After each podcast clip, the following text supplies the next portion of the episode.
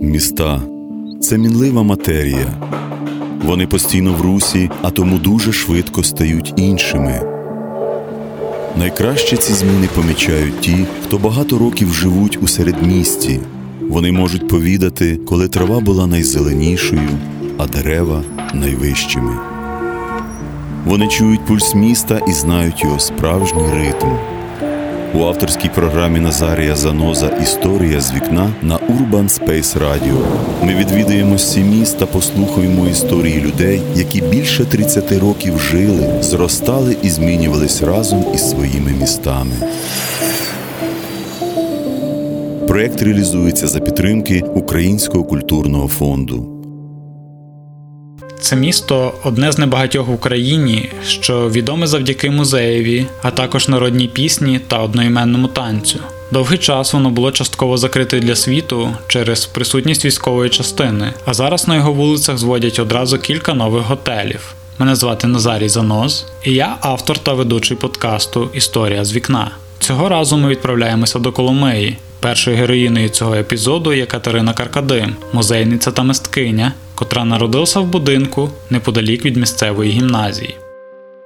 Дуже вагомим було те, що у нас була дуже дружня компанія навколо фактично дітей і у дорослих так само. Зараз, от я якраз йшла до вас на зустріч і проїхала і подивилася, що на тому місці, де колись був сад гімназійний, стоїть величезний трьохповерховий будинок. Не знаю, кому там він потрібний. Наші були зрізані ці дерева, там коли ще зеленими їли яблука такі, що тільки-тільки зав'язалися, але нам здавалося, смачніших не було.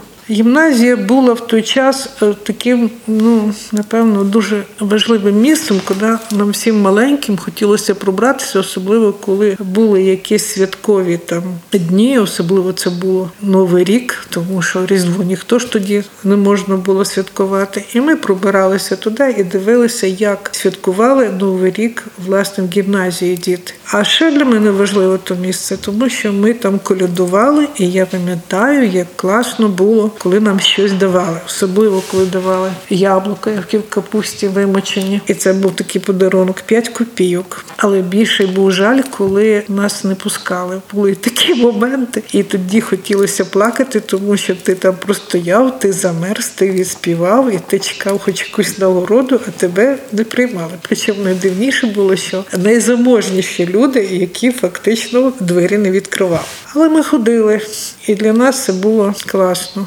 Недалеко у нас біля мене одна там наша дівчинка. Е, вони тримали корову, і от поле було тепер називається Долина бідних Коломиї, там, де найбільше заможні люди побудували собі такі величезні будиночки. А тоді було поле, на якому пасли хто що мав, і там було дуже багато джерел, де була чудова вода. І люди ходили туди по воду. І там було черет, і там були в цих джерелах жирні такі піявки. А ми очеретом так і не бавилися, і нам здавалося, що це все нормально. Пора дитинства відклалася в пам'яті пані Катерини у вигляді історій про сусідок, про долі життя яких було цікаво слухати від дорослих.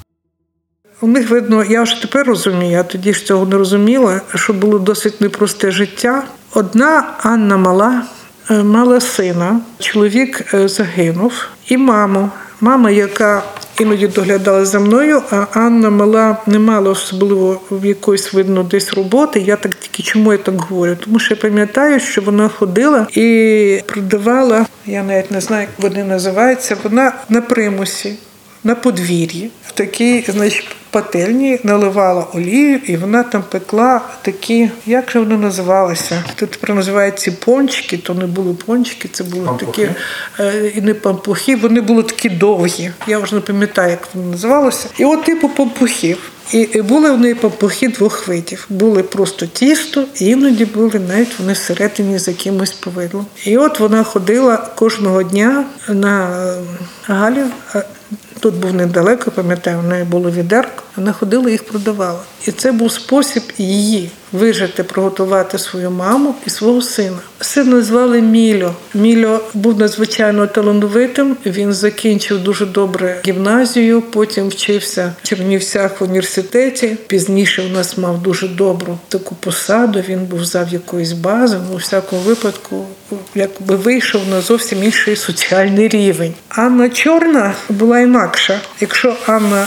мала е, була така більш простіша, ходила в хусточці, то Анна Чорна робила собі таку гульку ззаду. Вона мала такі цікаві, гарні риси обличчя. І потім, уже я набагато пізніше дізналася, що була якась страшна історія життя. Чоловік загинув, я не знаю як, але знаю, що вона довше довший час з Англії їй іноді приходили листи. І для мене Анна Чорна це була пов'язана перш за все е, з тими карточками, які вітальні приходили, і з тими конвертами. І на конверті я тоді вперше побачила Єлизавету II.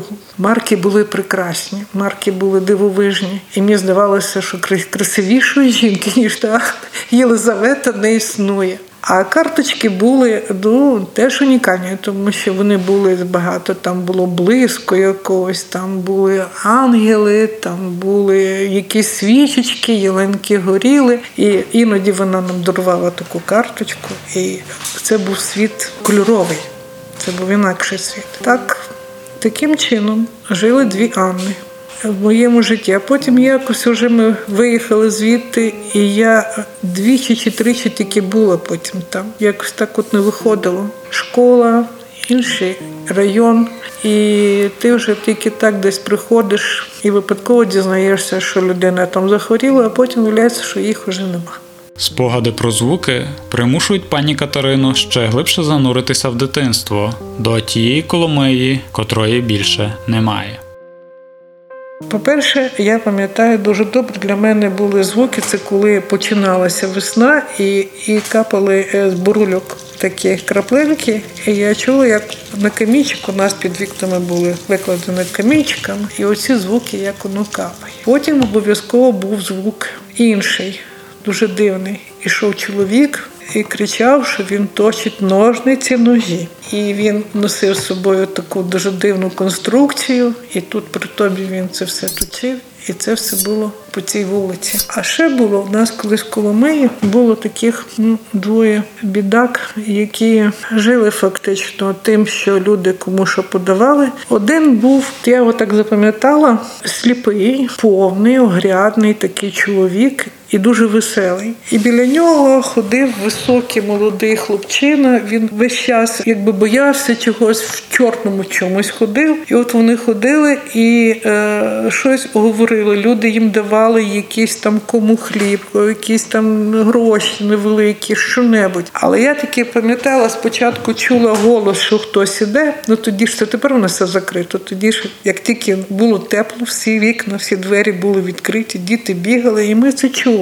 І я пам'ятаю, що найдивніше, іноді діти бояться таких людей, тому що ну якось воно так. Їх не боялися, особливо оцього повного чоловіка. Він уже був старший. Пам'ятаю, що такий огрядний. Ну ясно, що якась там борідка, це все таке було вбране бідно. Але оце його його балакучість, його дуже такі якісь веселі розмови про життя. І він підначив цього молодого. Він щось їм розповідав. Він е, вічно був в якомусь такому вбадьорому, неймовірному настрої. Для мене це було чудо. Я не могла собі уявити, як так може бути. Пізніше, вже коли ми читали там, десь дізнавалися про лірників, про тих, бо вони теж мали біля себе супроводжуючого. І вже розуміла ці історії. Ну, оцю історію, коли він не лірник, він цей був просто людиною, яка якимось чином іншим давала можливість зрозуміти, що життя навіть в такому стані воно все одно продовжується. Із не меншим захватом згадує своє дитинство коломийський письменник, театрознавець та журналіст Андрій Малащук. Проте з пані Катериною їх об'єднує не лише це, а й те, що обоє співзасновниками Коломийської асоціації митців. Ну, я родовий коломиян потомственний. Всі мої предки до шостого коліна по маминій лінії всі з Коломиї. Не з Коломийщини, саме з Коломиї. Зараз лишилося коломийських старих родів не знаю, маю 4-5. Я маю честь до них належати. Це давній рід Стромецьких, який тут ще започаткований. По-моєму, 18 столітті. Я десь дивився ці книги старі. Батьків рід, він інший. По мамі я коломиянин. Тому, е, де б я не їхав, де б я не бував, я вчився в різних містах, їздив і так далі. Все мене сюди повертає. Якісь, може, така ностальгія за тим, звідки я пішов. Тут предки мої поховані на польському цвинтарі, тому що моя мама була напівполька. І зараз я тут живу багато років, працював журналістом і зараз працюю журналістом. Зараз трохи гірше, тому що немає вже друкованої преси. Доводиться працювати фрілансером, тобто дописувати до різних сайтів. Це трошечки десь е, розцентровує, ти не маєш якоря, де б ти зупинився, де б ти міг себе ну, десь зреалізувати. Ну, цей центр, я не міг би сказати, що, що Коломия це моє осердя. Я бував скрізь, за кордоном їхав, але так стало, що я тут жив. Тут все моє, я тут все знаю. Тут народився, тут моя хата. Ця хата вона не в центрі. Трошечки десь на, на околиці, причому на вулиці називається Затишна. Що цікаво, це є одна з небагатьох вулиць, які ніколи не перейменовувалися. За Польщі вона називалася Зацішна. Радянській владі Затишна, зараз так само Затишна. Вона заснована десь, по-моєму, в 30-х роках минулого століття. Там пройшло моє дитинство. Що цікаво, ну, зараз е, трошечки перейдемо в історичний ракурс. Коли батьки повернулися з Сибірів, тато і мама, в цю хату, це були кінець 50-х, початок 60-х. Навколо хат не було. Там поселялися селяни деякі, але це була хата дуже давня. І от ці люди, котрі інтелігенція Коломийська, вона була переважно вивезена, в кінці 50-х, на початку 60-х вона почала з'їжджатися. Хтось десь там свої кості поклав би на Сибирях, хтось вернувся. Таких було, можливо, 5-6 родин давніх, сербинські, ми, Стромецькі. І там, в моїй хаті, на вулиці Затишна, в 60-х роках збиралися ті укрушені, грубо кажучи, недобитки старої коломийської інтелігенції. Це було дуже знаково. Ще було навіть деякі не коломийські, був, наприклад, Циганков, композитор, він написав пісню про Коломию «Подо прутом моя Коломия. Він був не місцевий, але він дуже вписався в е, формат коломийської стройної інтелігенції. Знов сади світу, зеленіють сходи, знов грали вітру, бистрі води, знов грали вітру, бистрі води, понад прутом моя коломия, плине пісня її голосна.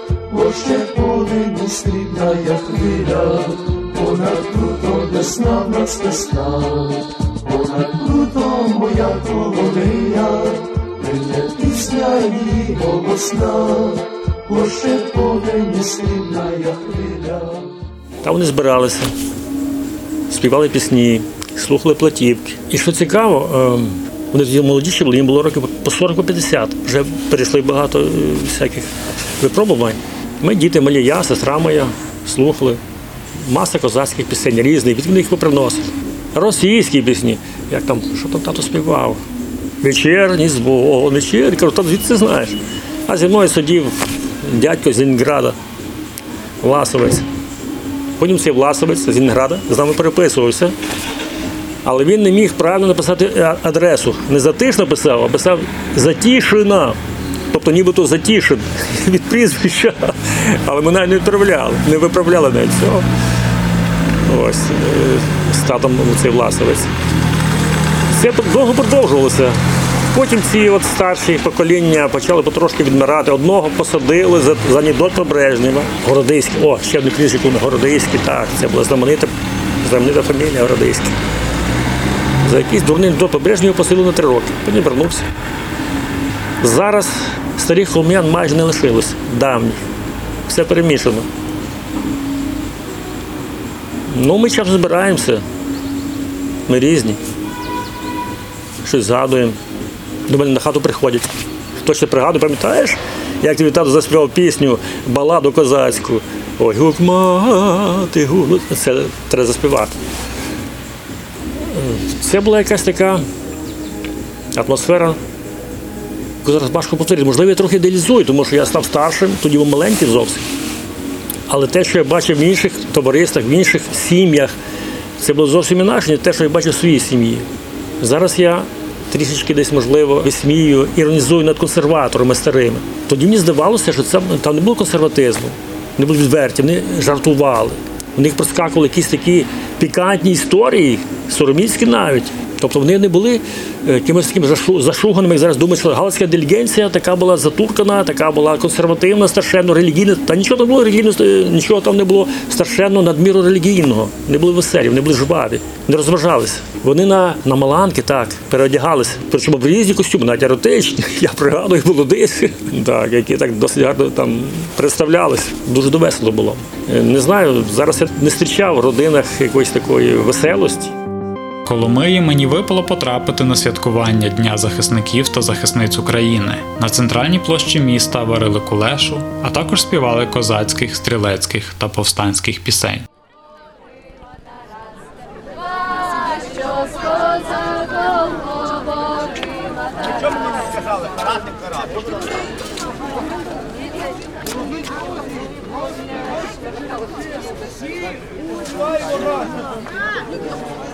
Thank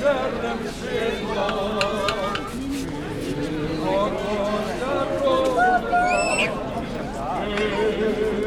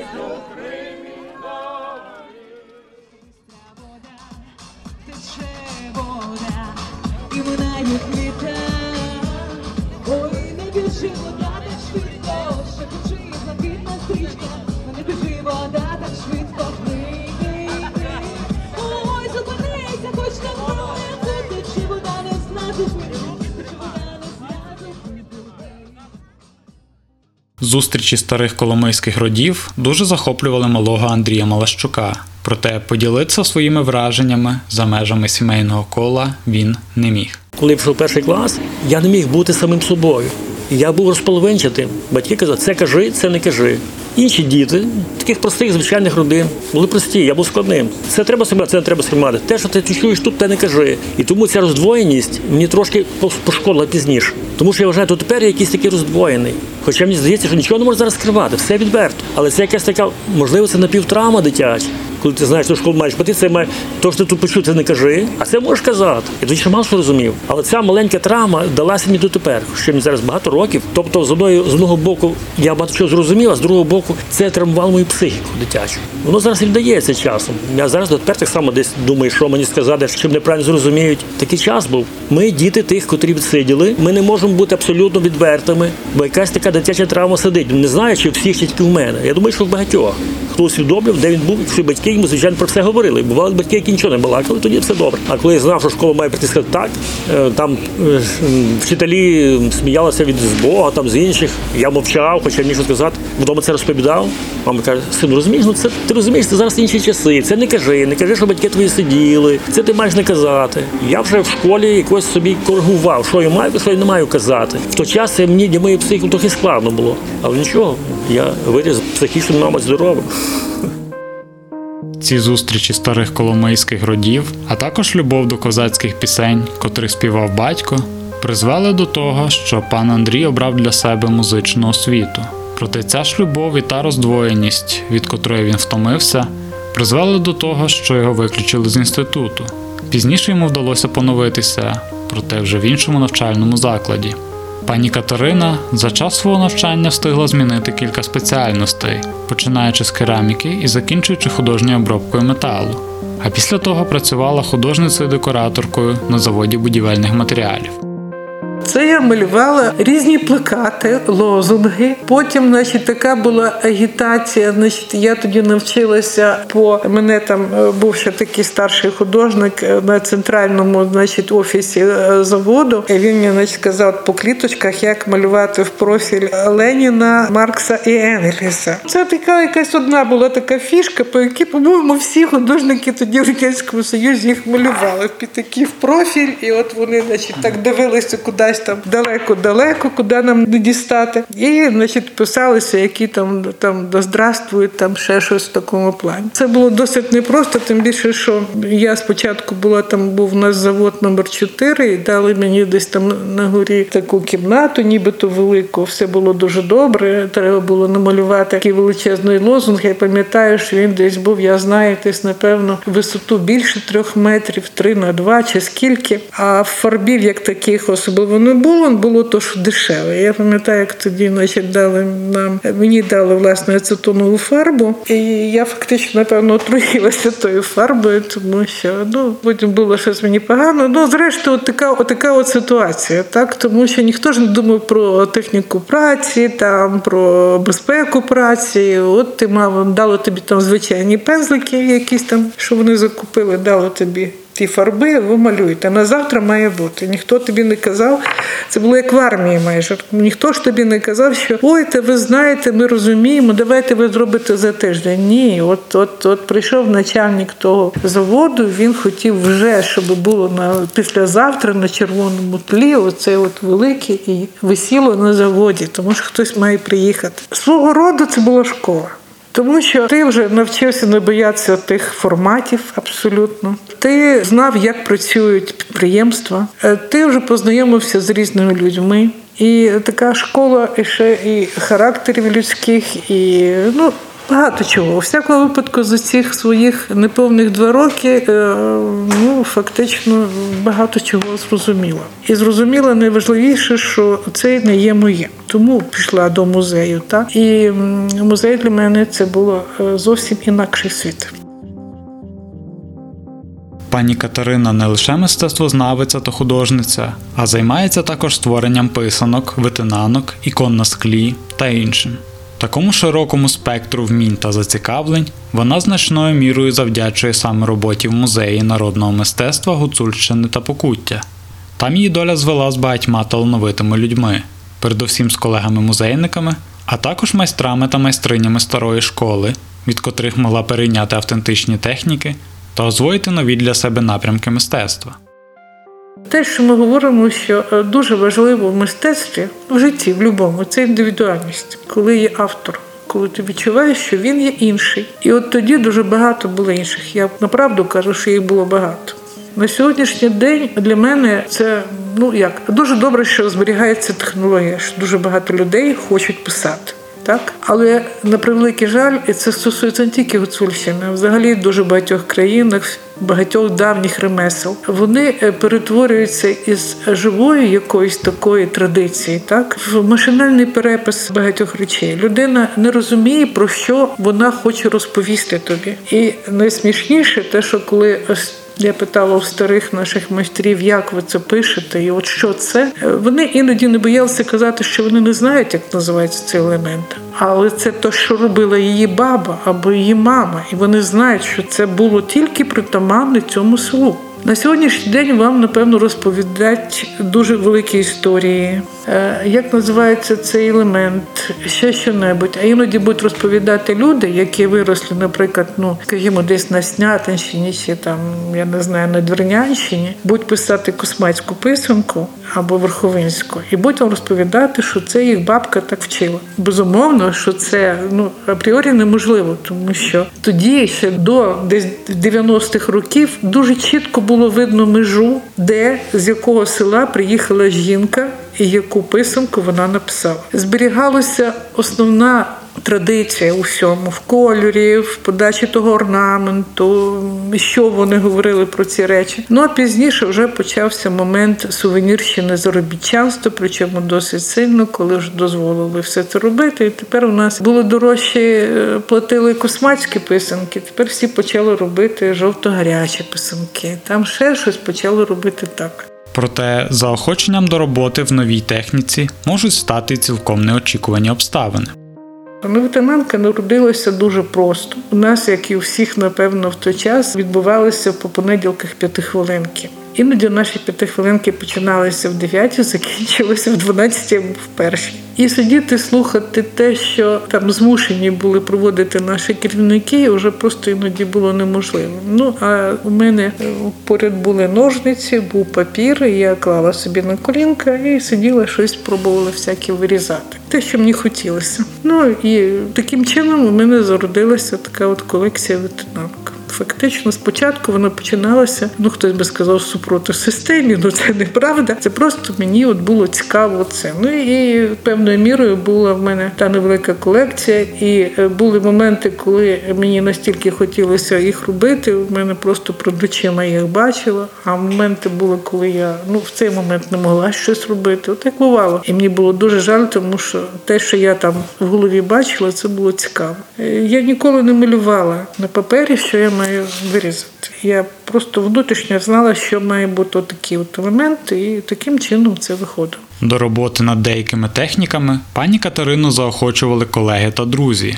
Вона згадує про значний вплив на власну творчість колежанки Марти Базак, але часом до цікавих ідей Катерину Каркадим спрямовували і замовники. Коли я побачила оці наші ікони, вона ж було тоді ікон в фонді, вони є е, різних багато, і деякі були ті, які вже були віддані на реставрацію, тому що скло було давнє, дуже тонке, і багато було е, з тріщинками побите. І треба було його покласти добре, відреставрувати. Мені дуже хотілося спробувати. І Марта мені каже: ну ти чого ти переживаєш? Ну давай от там то-то, то-то. Ну було складно, тому що треба було віднайти можливість спочатку тим пером зробити той контур, потім ще щось. Ну, перше у мене є. У мене перша моя ікона була музики. А потім вже пішли другі, бо у мене Богородиця, була Покрова, а третя робота то у Марти є. Я тоді її подарувала.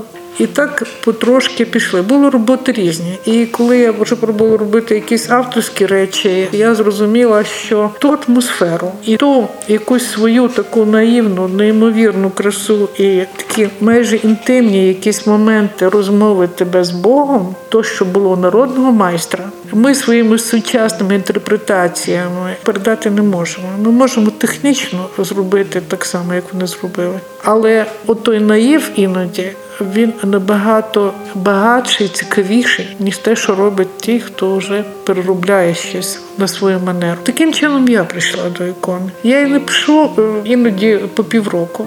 Іноді можу рік майже написати, да? але я пишу тільки тоді, коли я хочу. Так воно виходить краще, бо іноді тобі замовляють, ти робиш дуже легко. Але в мене було два рази, коли я тим людям, хто мене просив, я ніяк не могла зробити. Вона мені не йшла.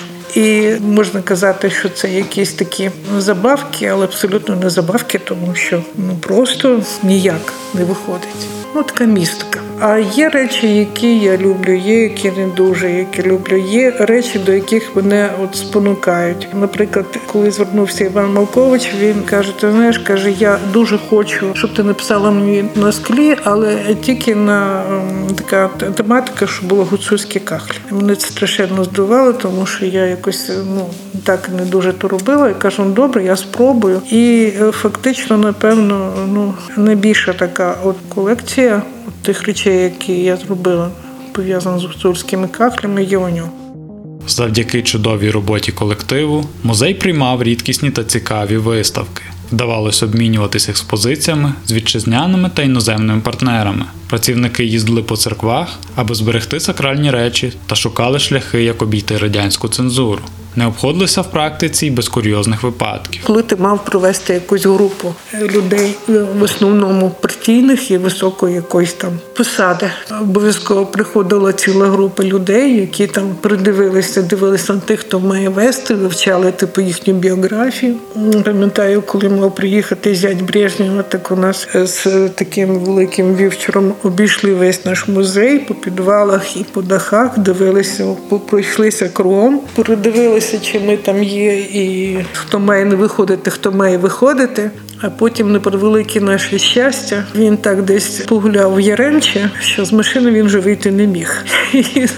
І, ми провели зовсім іншим людям екскурсію і все. Але хочу сказати, що серед тих людей були і люди дуже освічені, дуже інтелігентні. Коломию не оминула доля багатьох невеликих поселень. Вона так само втрачає свої міські риси. Під Коломиєю село є Слобода, де було знайдено в 19 столітті, на початку було знайдено нафтові родовища. Сюди переїхали англійські підприємці і там поставили заводи, цехи. Е, Тобто десь від Коломиї, мабуть, 13 кілометрів там в Слободі. Коломиї тоді по центру міста провели вузьку колейку, таку колію, по якій їхав поїзд, возив робітників з Коломиї туди, в те село. Аж до я ще сам е, цю вузьку колейку в 67-му році зняли, е, ліквідували. Я ще вчився в якомусь там першому чи другому класі, добре пам'ятаю. І за розповідями старожилів, батьків, ну предків, власне, коломийські чоловіки, панянки. Вони мали якийсь такий свій шарм, якісь такі от, е, ну зараз цього немає. Потім, коли радянська влада, збудувала заводи до Коломиї масово хлинуло населення з сіл.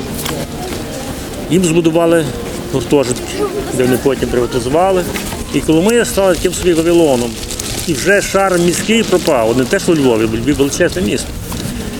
І десь, можливо, з 50-х років Коломия перестала бути власне містом, стала собі таким ну, центром Гуцульщини, центром фольклору. Сюди з'їжджаються з усіх сіл. Це чудесно, звичайно, але кажу, повторюю, що припадає власне шарм власне міста. Те, що говорить про місто, тобто якісь робітничі професії, люди, які тут живуть, які саме звідси, які, які, яких предків саме звідси жодних сіл, а тільки звідси з Коломиї. І ми десь так плекаємо надію з нашими деякими друзями, можливо, щось таке от зробити, запустити якийсь такий от проект про Коломию як про місто. Не як про ворота до Гуцульщини, а як про місто, яке має всі міські властивості. Тому що місто і є різниця певна, так? в способі мислення, там, в багатьох речах. Скажімо, міське батярство. От батяр. Нема в селі поняття батяр. Батяр це міське поняття. Ну, хлопець якийсь такий без певних способів занять, такий собі трошки панок, в міру освічений, в міру інтелігентний, такий собі фраєр навіть так. От. Це властивість тільки для міста. Я ще сам пам'ятаю старих коломийських батярів. Вони вже помирали. Дехто спився, але вони були шармовиті, дуже шармовиті.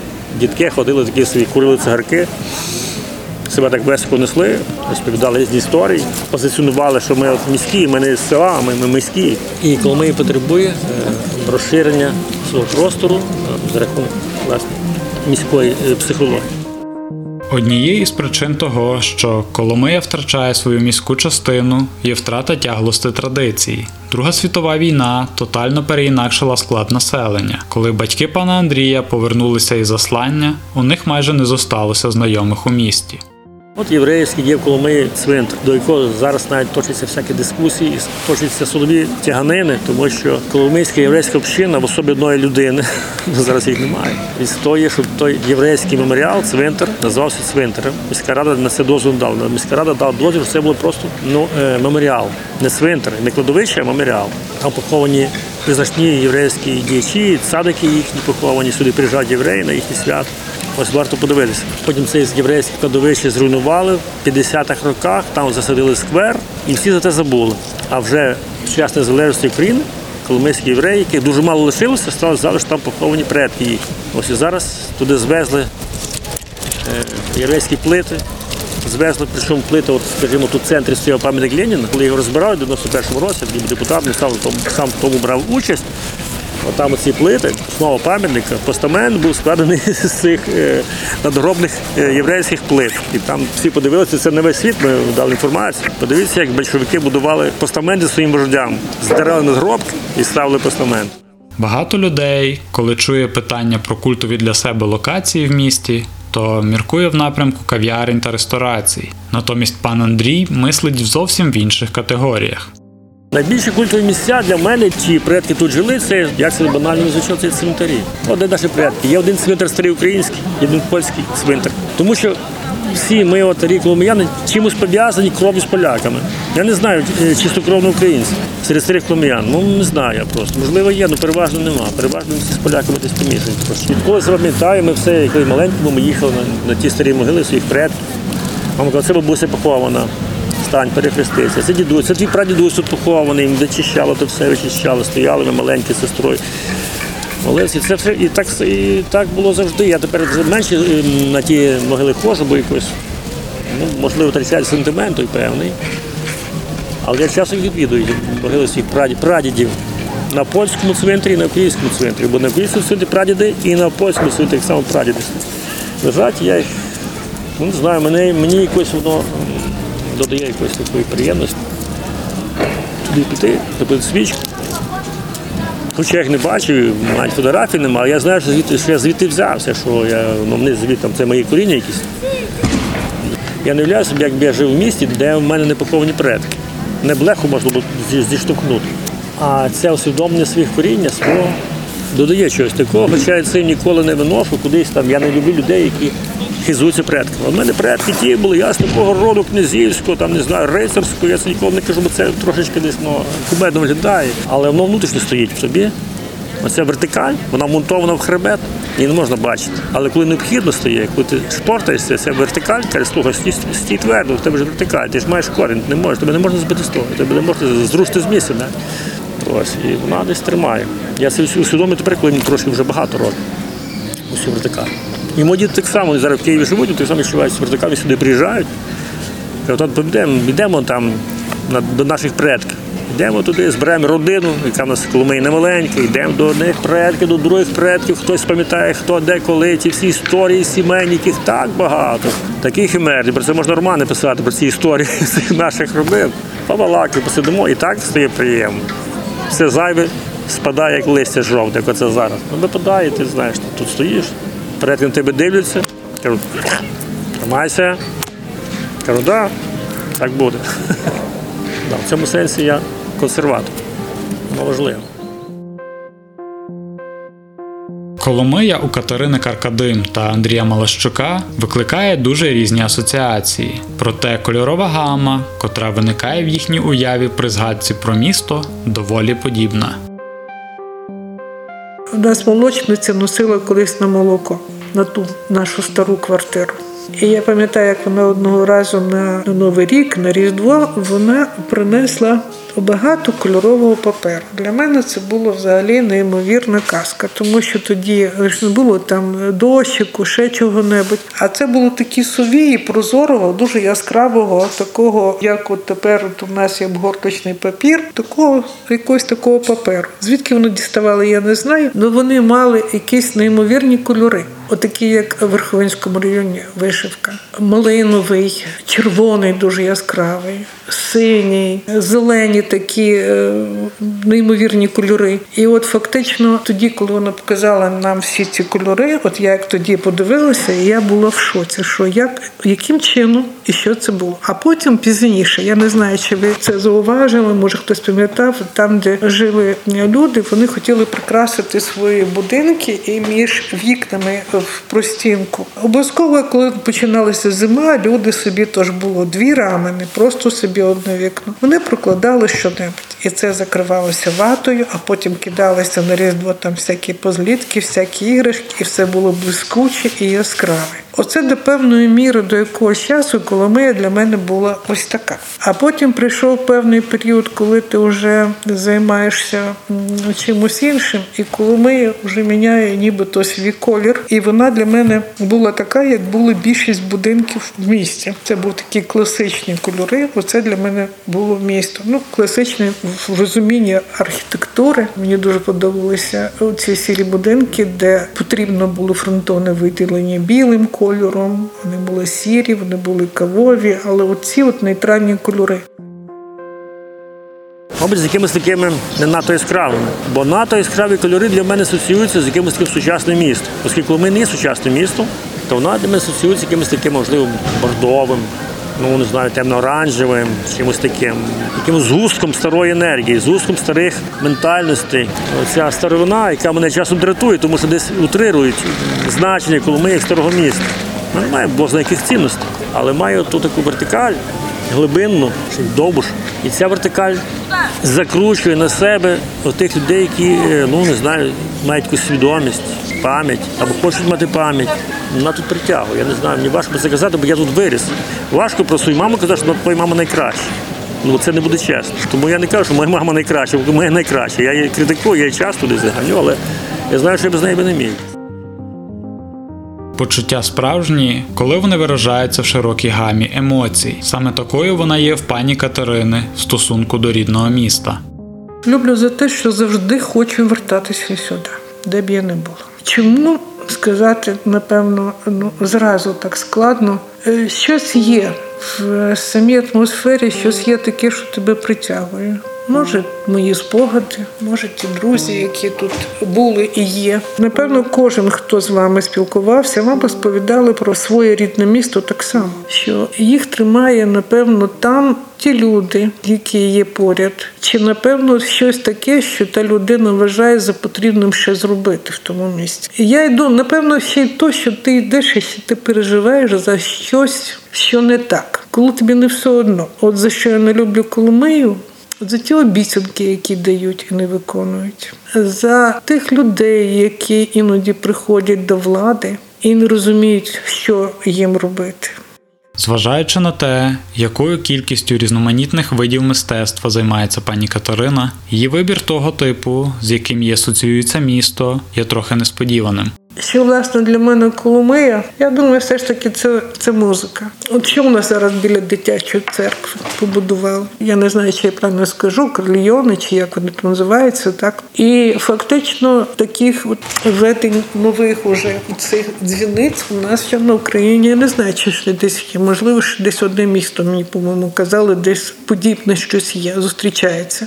Чому музика? Тому що звук Коломиї для мене він пов'язаний з багатьма речами. Це можна розказувати якісь свої там історії. Знову розкажу чуть-чуть свого дитинства. Недалеко біля нас була стара кузня. Дуже стара. І я пам'ятаю, що той момент, коли ще там та кузня трошки працювала. Але ж це був центр міста. І поряд була кузня. Я пам'ятаю, як Михайлівської церкви дзвони так звучали, що я на своїй вулиці прекрасно їх чула. І для мене це музика була. От музика, власне, звуки різні. Потім, уже коли вже була старша, вже безумовно, якісь там хтось там пластинки грав, пам'ятаю духові оркестри, е, різні свято, день пісні. Вся Коломия збиралася в студентський парк, і це був не один оркестр, а дуже багато. Всі туди йшли. І у нас прекрасні були музиканти. Неймовірні, вони є. У нас абсолютно геніальний е, композитор Саша Козиренко, композитор, виконавець. Але от Саша це є та музика, яка продовжує звучати в місті. Косанатольський з Коломиї. Музика. Цей вибір трохи несподіваний, проте точний, адже в Коломиї навіть вуличні музики непрості. В середмісті позаду скрипаля стоять потужні колонки, а перед ним скринька для збору пожертв на лікування дитини.